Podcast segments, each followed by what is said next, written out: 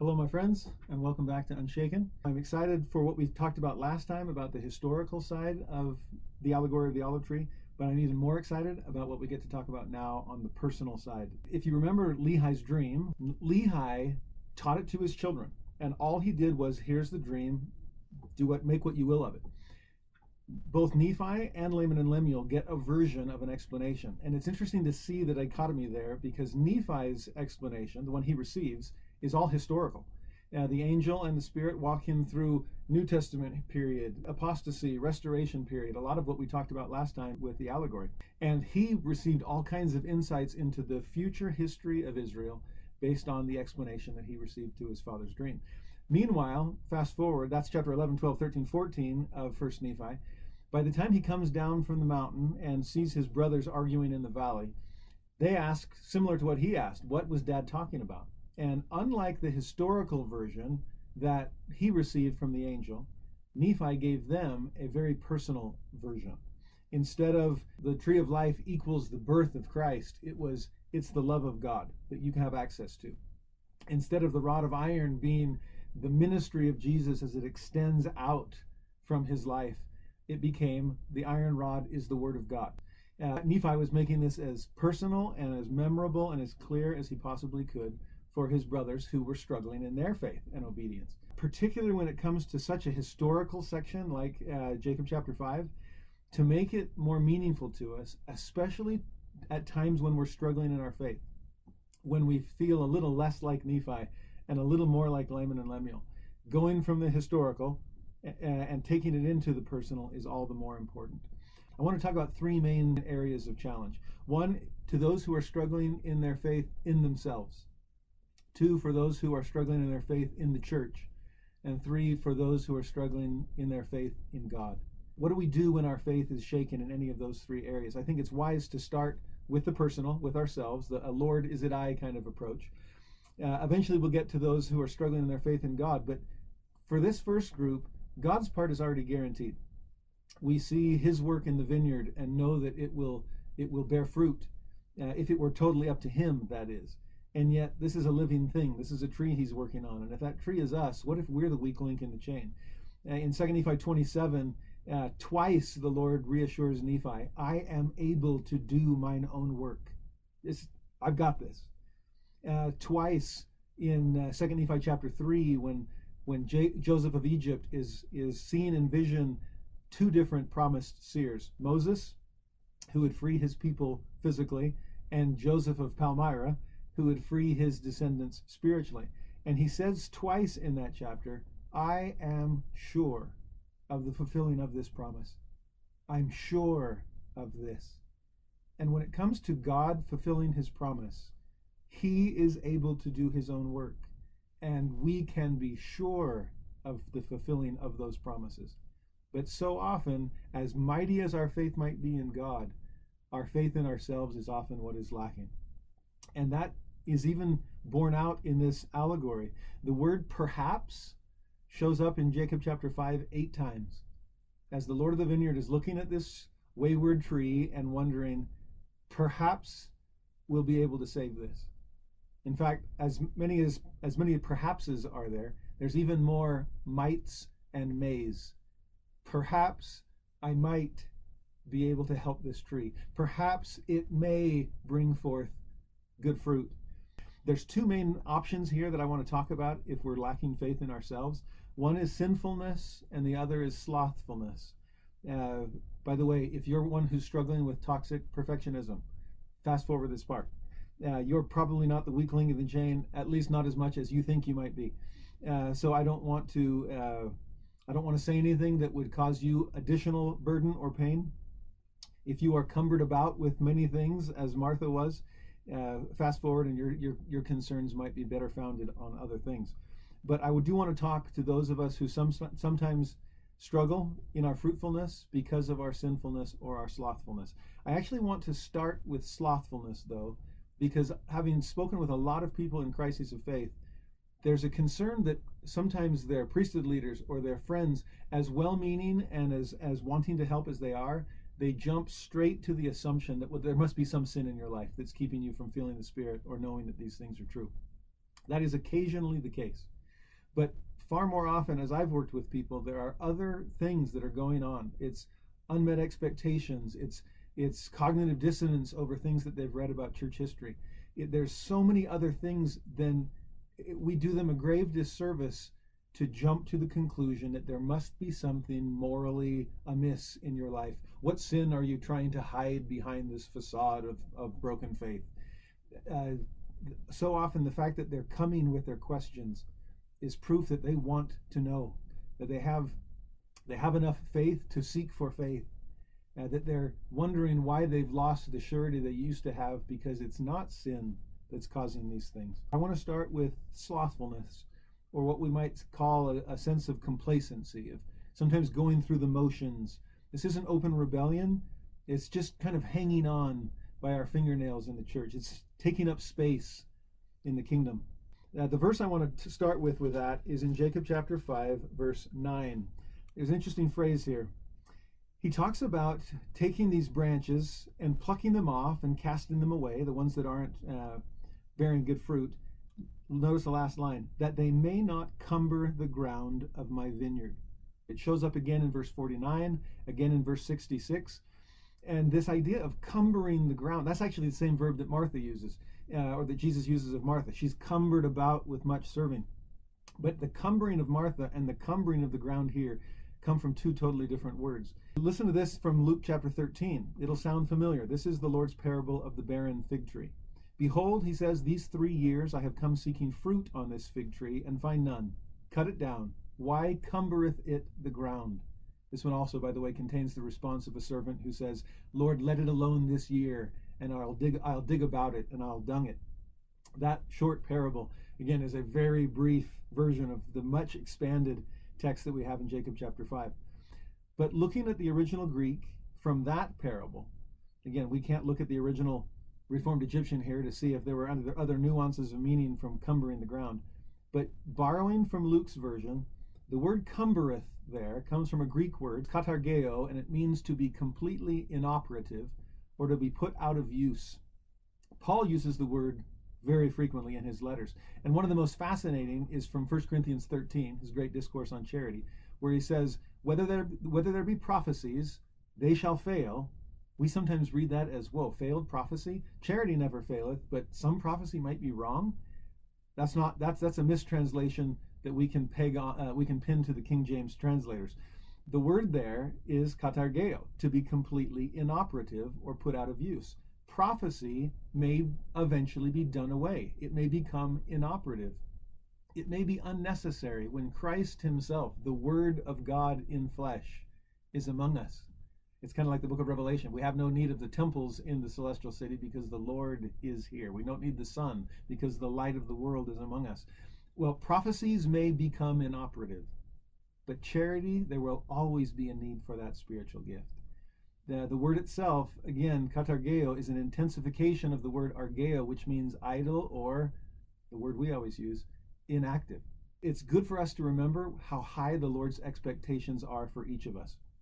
You remember in Isaiah chapter 5, that mini version of this chapter? He plants this vineyard and he builds a wine press there.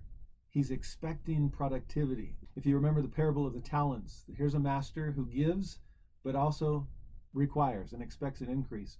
When Jesus kind of sets his apostles straight uh, at the Last Supper and he says, You haven't chosen me, I've chosen you, and I've ordained you that you should bring forth fruit and not only to be fruitful, but that your fruit should remain. I mean, these are tall orders that the Lord is making.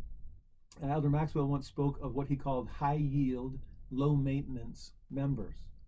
Now, I'm not saying that that's what we're going to be at all times and in all seasons.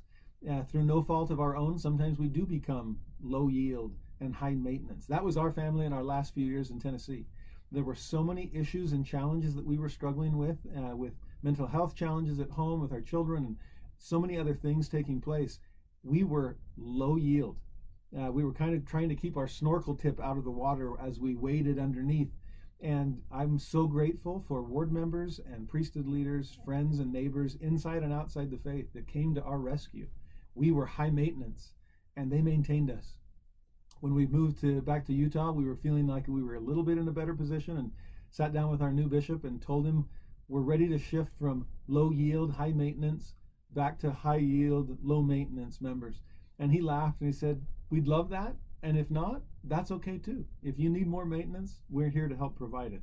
Please don't misunderstand me here. I'm not saying that when the Lord speaks of cutting off and plucking out branches that are cumbering the vineyard, I am not saying that God wants to clear out the dead weight from the church. We need every one of you. We need all of you, those who are struggling, those that feel withered, those that have wild fruit. We need you all. The Lord needs you all. It's simply a matter of are we willing for the Lord to work in us and with us so that someday He can return to working through us? Sometimes it's a matter of boredom on our part that keeps us from being operative, that keeps us cumbering the ground. I had a friend who left the church once, and one of the things he said was, Well, the church just became so boring to me. I wasn't getting anything out of it anymore. And I thought, well, faith is a muscle, it requires exercise to grow. I, it wouldn't be fair of me if I've grown out of shape to drive past a gym that I used to, uh, to, to go to and haven't been in years and complain about the gym is no longer true. I may no longer be true to the gym, but amazing things are still happening inside for those who are exercising. That got the same sense from this friend that, well, I can run circles around people at church. And I thought to myself, if you can, then do, please, stay and run circles around the church members like you would in a running group, running circles around so that you can coach them and cheer them on the way others did for you when you were the, the new runner. Sometimes it's passivity that makes us cumber the ground in inactivity. I had a student once that was struggling and she said, "You know, I feel I feel too lazy to find answers to my questions, but I also feel too lazy to leave the church. I'm just kind of stuck here with very little desire to do anything." I loved the conversations I had ongoing over a period of months and months with a student who was cumbering the ground. He had grown inactive in his church attendance and in his gospel study. But he said, I love the word he used. He said, I want to give church another try because I want to see if I can thrive. That's the word he kept on using. I was really struck by that. We met again for probably every week for months to go through question after question and concern after concern that he had.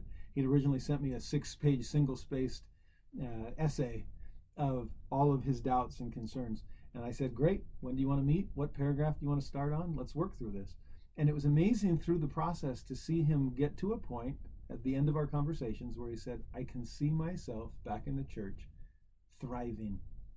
We have been called to be fruitful, not just to take up space.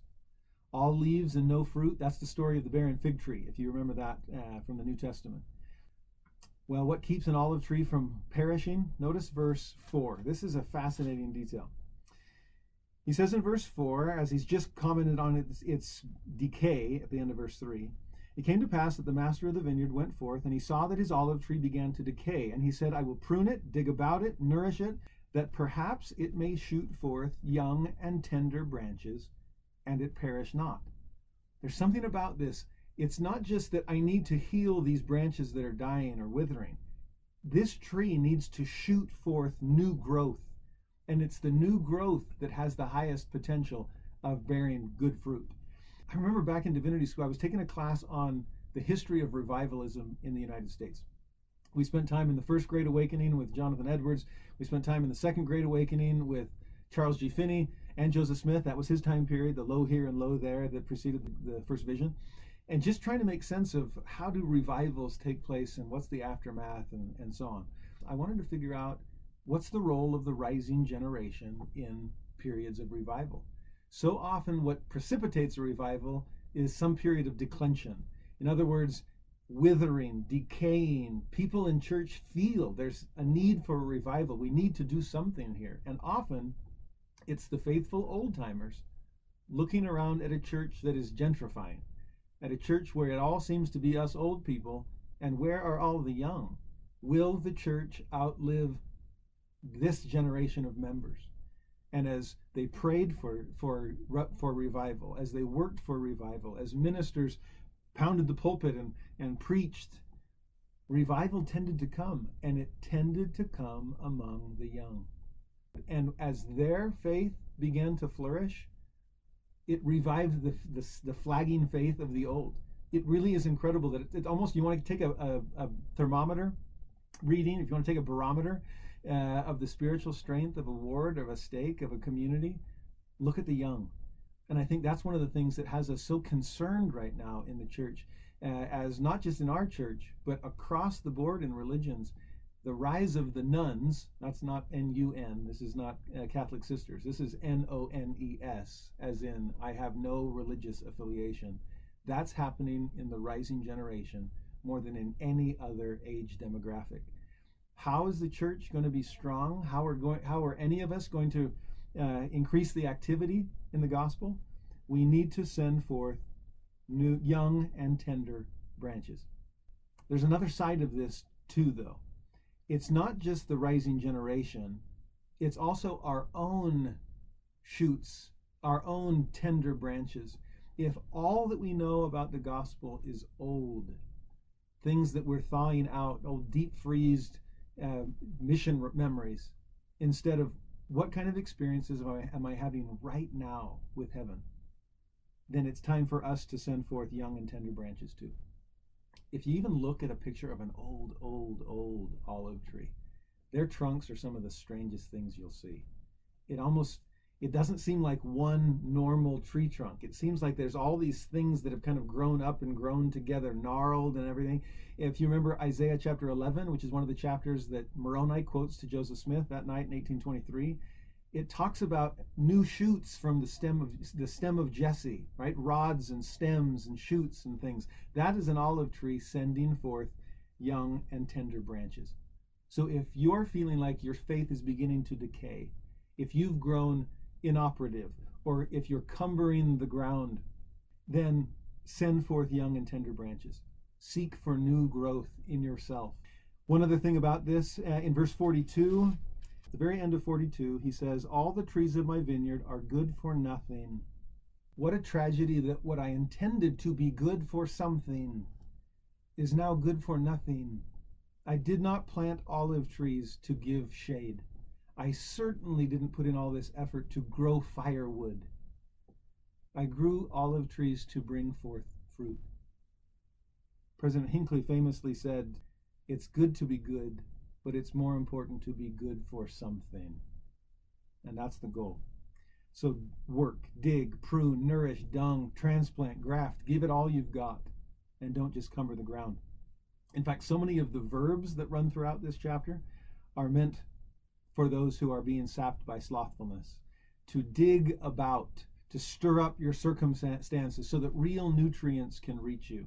Uh, the most intense form of digging about is the word harrow, when you have this uh, kind of this grid where it has spikes underneath it that you put on the ground and rake it across the ground to dig it up, to tear the topsoil loose, so that light, so that water, so that nutrients, so that the, the soil is is ready to be used. If you remember uh, Alma the Elder talking about harrowing up feelings, uh, it's a lot like the rocky soil or even the wayside soil in the parable of the sower. It needs to be dug about uh, pruning, the more minor version of that in this is to trim up. That seems a lot more almost like a little haircut. More major, cut down that which cumbereth this spot. Uh, sometimes God takes away the extras in our life. I, we, I think we all sense that right now during this time of pandemic, uh, where so many of the things we're normally used to doing or buying or participating in simply aren't there. And so we've been pruned back so that our energies can be focused in in more single directions more important directions. That's a lot like the approach that the the sower took towards the thorny ground the weeds. Pluck those things out prune them back so that the strength of the soil can go towards growing good fruit. This by digging and pruning then needed nutrients can really get to the tree.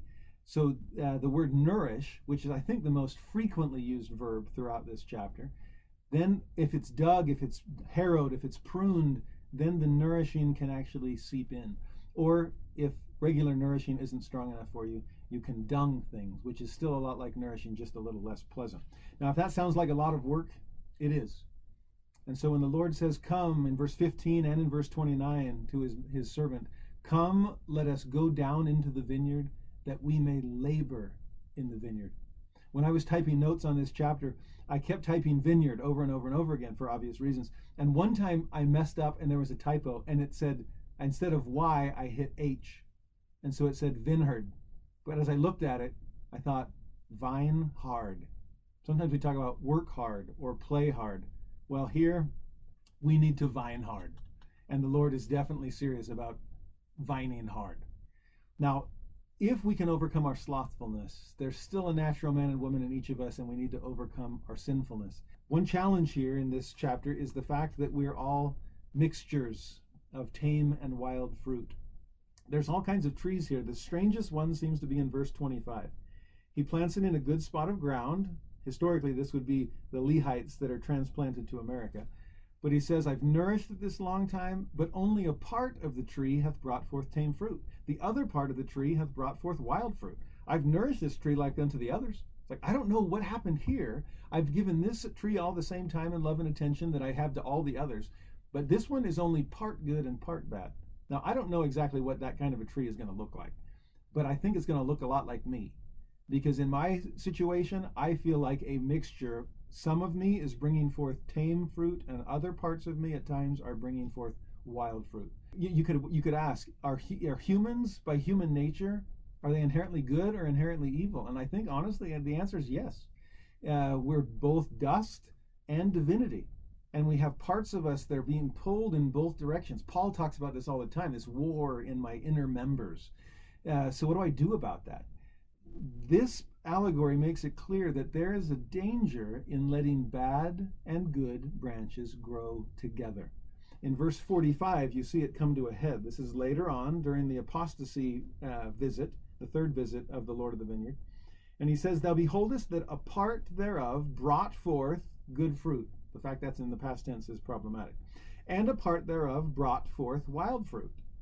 And because I plucked not the branches thereof and cast them into the fire, Behold, they have overcome the good branch, that it hath withered away. He's saying this was the tree that it was at least 50 50. Now it's now it's all gone. What was I thinking? Why didn't I cut away the bad branches before they had the chance to overcome the good? What do you do when sinfulness is sapping your faith? What do you do when your bad branches are starting to crowd out your good branches well, the verb that is used throughout this chapter is to pluck off. That shows up one, two, three, four, five, like six times. Hew down shows up once. Sweep away shows up once. Cast away comes in five different times. And specifically, worst case scenario, cast into the fire. That's another five times. Certain parts of us really do need to be cut off and cast away. The Lord in the Sermon on the Mount says, If your right eye offends thee, pluck it out. Same word that's used here. And cast it from thee. That word's repeated also. If your right hand offends thee, cut it off and cast it from thee. It's better to go to heaven with one eye than to hell with two. Those are the Lord's words. And as stark as that kind of reality might seem, if we leave things as they are, and I think that's what we're too, too often trying to do. I have these good things about me. Surely those are enough to be able to compensate for the bad things. This is like 2 Nephi 28, right? Uh, I occasionally lie a little and dig a pit for my neighbor, but I'm generally a good person, and so the Lord might beat me with a few stripes. There might be a slap on the wrist on Judgment Day, but then I'll be saved along with everybody else.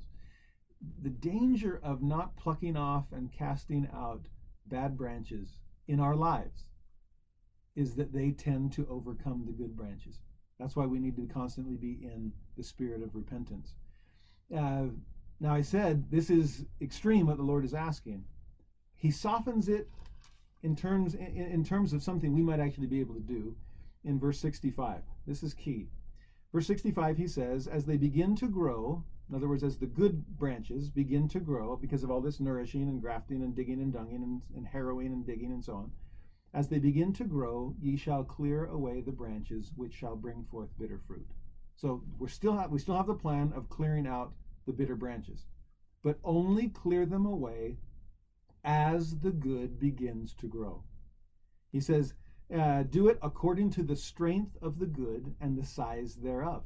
So as this, as the good grows in size, allow that to take up the space that was used by the bitter, the bitter branches. He said, Do it according to the strength of the good and the size thereof. You shall not clear away the bad thereof all at once. lest the roots thereof should be too strong for the graft, and the graft thereof shall perish, and I lose the trees of my vineyard. That's fascinating. I think sometimes it's just cold turkey. I'm going to rip that habit out of my life, and I'm never going to do it again. And I wonder how long that lasts. And I wonder how we feel about ourselves when we failed again and again and again. My own grandpa used to say, I quit smoking every Sunday. And the fact he had to re-quit every Sunday lets you know how things hap- how things went during the middle of the week. I think we end up feeling I'm never going to make it because usually what we end up doing is every single time we try to cut everything out once and for all. And unfortunately, there are things about our roots in in sin that make it impossible for new grafts to take hold. So what do we do? Verse 66, continuing the next verse, he says, Clear away the bad, according as the good shall grow. That's the Lord's advice. Clear away the bad as the good shall grow. It's not a matter of of severing limbs as much as it is growing new things that crowd out the bad. It's replacing as part of our repenting. The, there's a verse uh, in oh Matthew chapter 12 where he talks about this in a in a parable that we hardly ever talk about. Uh, it talks about this evil spirit that we cast out. That's good. That's what we were. That's what we were after, right? But then it says this evil spirit wandereth through the wilderness, seeking rest, findeth none, cometh back, and sees that the house is empty, swept, and garnished, and brings back with him worse ta- habits, worse temptations than you started with, and your final state is worse than your first. When I was young and I read that parable, I thought, what is Jesus saying? Don't get rid of today's sin because there'll, there'll, be worse replacements tomorrow. That doesn't sound right. Uh, we don't hold on to the sins we have. Um, my uncle once said the real key there is the phrase empty, swept, and garnished. When you leave a hotel after you've stayed a night, the room is now empty. Uh, the maid comes in and vacuums and cleans. It's now swept. She puts a little mint on the pillow for the next occupant. It's now garnished. And again, that room that is now empty, swept, and garnished is screaming vacancy. It's saying, Come, there's plenty of space here. And I think too often we cut out sin from our lives, but there's but we're vacant. There's we're still cumbering the ground, so to speak, right? We haven't filled it up with other things that would drive the darkness out. I had a student once that came to me and said, Brother Halverson, um, I'm struggling with a sin. And, and I'm not your bishop. I said, I know. I already talked to my bishop. But he said I could talk to you not for confession, but for some advice. I keep falling into the same sins that I keep repenting of, and I'm losing hope that I'm ever going to be able to overcome them. What should I do? And I said to him, Well, it sounds like the problem is you're trying to stop sinning. And he was like, I thought that's what repentance is. I said, Well, it is. It is. But if that's all it is, just cutting off limbs and that's it, what you need to do is let good branches grow. How do you get light? How do you get darkness out of a room? You don't stand in the doorway and shoo it out. You simply introduce light. And as light floods in, darkness has to leave. So if we're struggling in our sins and our sins are sapping us of faith, then bring in light. Develop good branches. Work on those things. Quit fixating on your weaknesses that you're trying to overcome and simply develop strength. Turn to the Lord.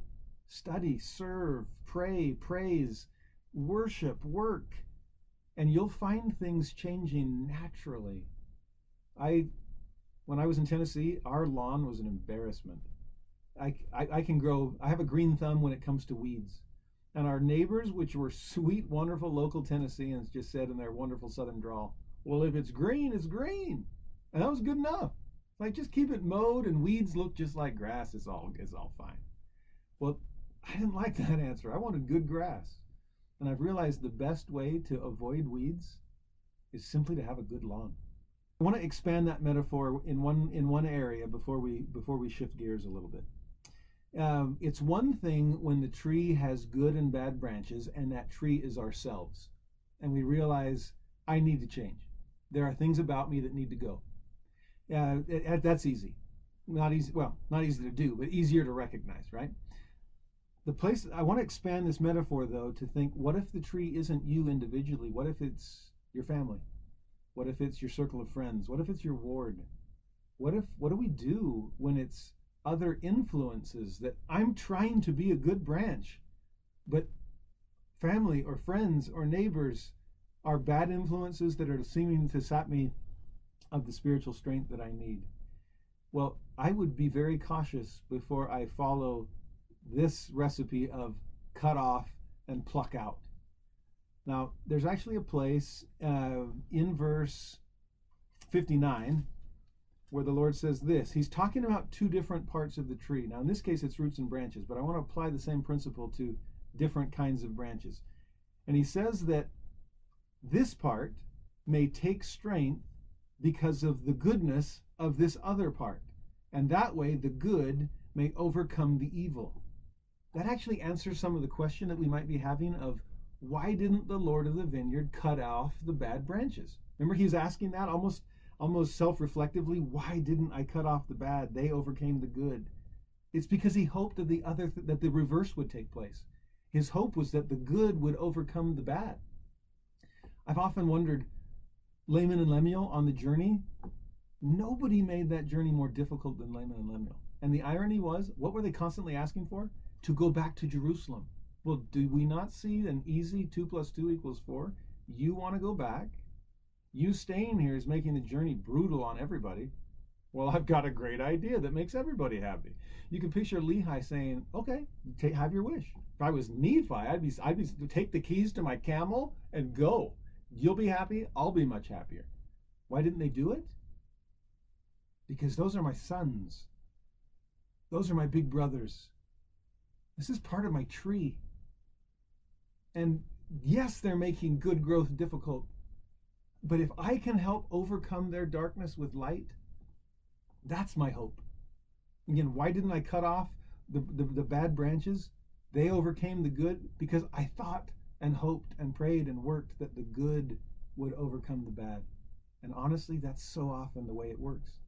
By maintaining those relationships, the good really can overcome the bitter. The question is, which is the stronger, the stronger side of the tree? I've had students sometimes ask me, I'm, I'm the only good member in my circle of friends. I'm trying to help people. What should I do? I, to me, it's a matter of lifeguarding. Who's the stronger swimmer? The person drowning or the person there trying to save them? You, I, when I got the life-saving merit badge as a as a young Boy Scout, yes, they taught us to save, but they also taught us to escape. And we have to be ready at a moment's notice to do to do either thing. In fact, I was troubled once by that verse in in the Sermon on the Mount where Jesus says, "Pluck out your eye and cast it from you," because that sounded too too painful. In fact, if you read the version that, that it's included in the book of Mark, when he says it there, there's a Joseph Smith translation that says this isn't just a bad habit. I'm not saying if your eye offends thee because you're struggling with pornography, then then disconnect the internet and get rid of your smartphone that's a, that's a great approach. But what he was saying in the JST of the Mark version of that plucking out verse was if it's your family, if it's a friend, if it's a mentor, if it's a leader, if it's another human being that is a part of your life and they're leading you astray, then pluck it out and cast it from thee. And I thought, wow, that's even more brutal than, than the hand severing, eye plucking that I pictured from the Matthew version. It makes more sense when we see that we are all members of the same body, that this is my brother, this is my sibling. So I was troubled by that. I looked it up in the Greek to see is there any nuance of that that makes it sound less less final when it's a family member. And there are several definitions, several ways to, to define that word plucking out. One is sure enough this kind. But the other kind is what a lifeguard does when somebody falls overboard. You pluck them out of the water. When someone falls overboard, you pluck them out. And I realize that's the kind of plucking out I want to do for my loved ones. Now, again, if they're dragging me down, then we'll have two drowning victims. But again, when I learned how to lifeguard, you move, you know, turn your head and tuck your chin and get out from underneath them and swim away under underwater come to the surface and tread water for a while and see are they getting tired? Can I try again? Will they be more amenable to my saving this next try? Because I'm going to keep trying. I think so often when we're when we're trying to when we're hoping that good branches will overcome bad branches, but we're similar but we're simultaneously fearful of bad branches overcoming good branches within our our social circles. If depending on who's stronger at the time, we pluck out and pluck out and pluck out and pluck out and pluck out and pluck out until hopefully we end on this one. And both people are back safe in the boat. That's the hope. There are places in this chapter, by the way, where this plucking out is taking place, uh, where this this growth and change is occurring uh, successfully. If you know, sometimes all that's required is a change in order to change. It might be a new environment, a new circle of friends. It might be a new calling, a new move, new ward boundaries, a new birth in the family, some new beginning. Because in verse 59, he says this that same verse that we just saw about this part might take strength from this part.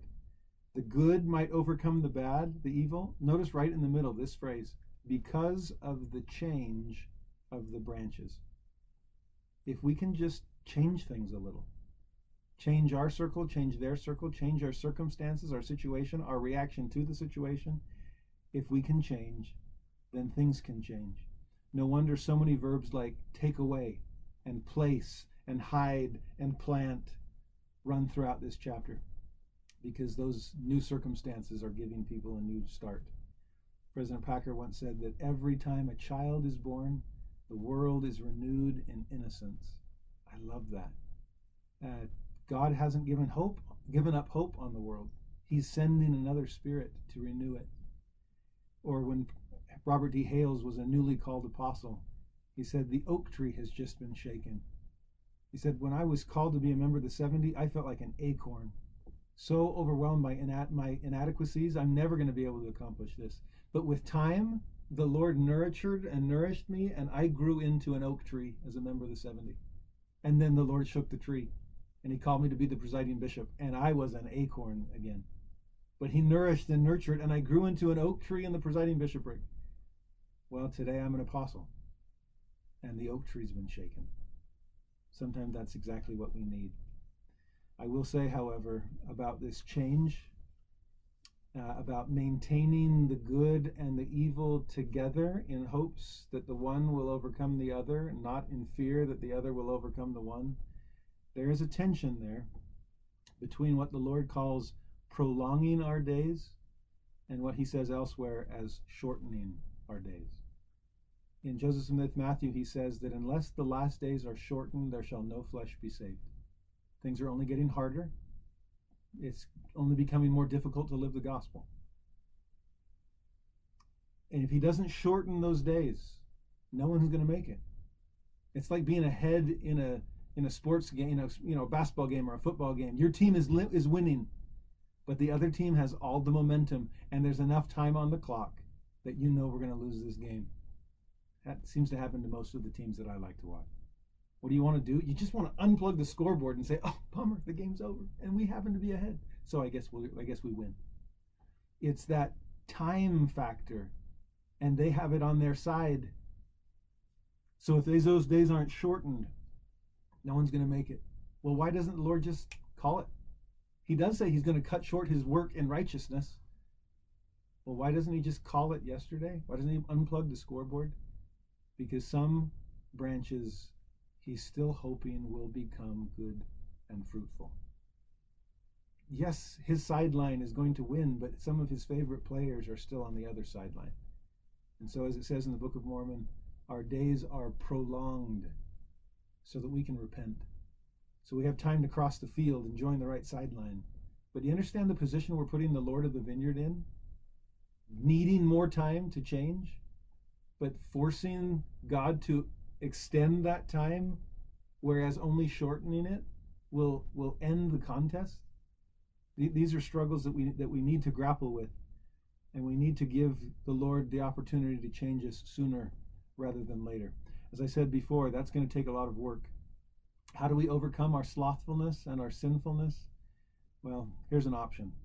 Verse 61, the Lord says this as he begins working in the, the fourth visit. He says to his servant, Go to and call servants. It's gonna be it's gotta be more than you and me. That we may labor diligently with our might in the vineyard, that we may prepare the way. Notice the plural pronouns there. The Lord, his servant, the fellow servants. It's all of us, and we need to be engaged in this. In fact, he says in verse 61, continuing at the end, that he wants to bring forth again the natural fruit, which natural fruit is good. And notice this phrase, it should ring some bells. And the most precious above all other fruit. He says that twice in this chapter, actually. But do you remember the first time you heard that phrase? The most precious above all other fruit? That's Lehi's dream. That's the fruit of the tree of life. That's the love of God. So, how do we overcome slothfulness or sinfulness?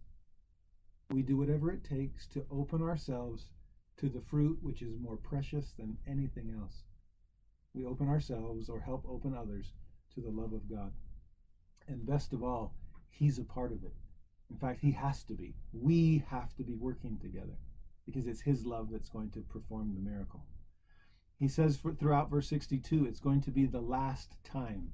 In 64, once more, the end draweth nigh. Again, it's back to that, that scoreboard that we're looking at at the clock. I remember the end of hard fought football games in high school, and that we'd look up and think, I'm dead. But there's only four minutes left on the, in the fourth quarter, and I can do anything for four minutes. If we can feel that way, these are the last days, and I can do anything if this is the last time as the end draws nigh, I can go forth and labor in the vineyard with my might. In verse 71, he adds this other detail. He's hinted at it before, but this time he makes it most clear. Go to and labor in the vineyard with your might, for this is the last time that I shall nourish my vineyard. For the end is nigh, and the season speedily cometh. And if ye labor with your might, here's the phrase, with me, Ye shall have joy in the fruit which I shall lay up unto myself against the time which will soon come. Notice the Lord isn't saying, I need more laborers.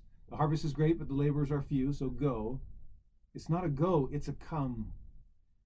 It's work with me. The thing I loved most about my mission was honestly feeling that I was working with the Lord and not simply for Him. He is not an absentee landlord, He is working with us, even as He's working on us and through us. One other detail we need to see about this laboring with me. He repeats it in 72. It came to pass that the servants did go and labor with their might, and the Lord of the vineyard labored also with them. And as a result, and they did obey the commandments of the Lord of the vineyard in all things. That's key there's this this sense of diligence that's one that's one part but there's this sense of obedience and that's the other part if the lord was with you i think you'd have much more of a, a, possi- a probability of working diligently and obediently. Uh, when i was in high school i worked on a chain link fence crew. And we'd go to concert sites and and uh, construction sites and we'd put up chain link fence and then take it down when it was over. It was backbreaking work. Uh, and I remember once we were supposed to fence off a, a reservoir for this giant, I think it was Lollapalooza that was coming to town. And I remember uh, we were there all week, setting all up, and one and and it was this beautiful lake. And I remember a couple of the guys that I was working with said, "I know what I'm doing tomorrow. I've got a friend with a boat, and I'm going to go water skiing on the job." The next day, uh, during our lunch break, at least was it was lunch break, uh, I'm in the truck eating my lunch, and I'm seeing him slalom through the wake at this at this lake uh, that, that we're doing the construction at, and mid bite, I look out the side of the of the truck window, and a car pulls up, and who walks out? But the my bishop, the head of the company, uh, the owner. He was just kind of checking on things, seeing how things were going. I was so relieved that I was in the truck. Uh, he asked where my uh, where my fellow workers were, and I kind of mumbled and and there he saw them on the lake. Uh, that was not a pretty conversation that he had with them afterwards. I was it was just interesting when the boss is there. Diligence and obedience is what you want to show him. And especially here, when it's the fruit that is most precious above all other fruits, when it's the love of God that you're dealing with, you're just automatically moved to that level of diligence and obedience. Verse 74 combines the two. And thus they labored with all diligence, there's the first half, according to the commandments of the Lord of the vineyard. That's the second half. Labor diligently according to the commandments. In 75, he says it again. And blessed art thou. Not blessed wilt thou be, blessed art thou already, right now, because you've been involved in this work. You've been working with me. That's the blessing. It's like you don't even have to pay me above and beyond that. Remember the, the parable of the, the servants in the vineyard? Some worked all day and some were only hired at the last hour, but they all got their penny appointed at the very end. To me, what they're missing out on is those who worked the 12 hours and still got the same penny as the one who worked the last hour. You got to work with the Lord of the vineyard.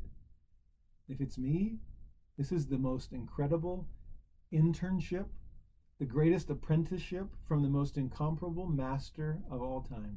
I would say, Can I come again tomorrow? You can keep the penny.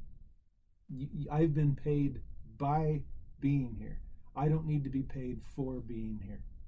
I just want to keep serving, to serve, to labor with me in my vineyard. And then the next part, there's the diligence, and have kept my commandments and brought again unto me this natural fruit. Untiring diligence and exact obedience together bring forth the love of God. It's what brings us joy in the fruit. That keeps coming up in this as well. That's the end of verse 75. Behold, ye shall have joy with me because of the fruit of my vineyard. If you remember the historical section that we studied last time, the Lord has a pretty good track record when it comes to fulfilling prophecy. Uh, everything that's been listed in this chapter, from the scattering by the Assyrians to the intermingling with the Samaritans to the the transplantation of the Lehites to the the bifurcated tree of Lamanites and Nephites uh, to the great apostasy in which all kinds of fruit is is all over the trees but none of it is good uh, to the to the regrafting of the Gentiles into the house of Israel and the restoration of the gospel. Everything's happened according to prophecy, except this part where it says that they would obey the commands of the master of the vineyard. At least when it describes it as being obe- obeying the commandments of the Lord of the vineyard in all things. I think the Lord is still waiting for a generation that is willing to couple their diligent labor. I think Latter day Saints are known for that. But to have a generation that is not only diligent in their labor, but exact in their obedience.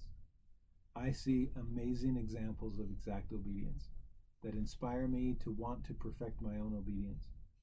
Uh, I just wonder at what point, or maybe we put it this way, will the harvest finally occur when a generation of Latter day Saints collectively commits to that twofold requirement of diligent labor and obeying the commandment of the Lord of the vineyard in all things.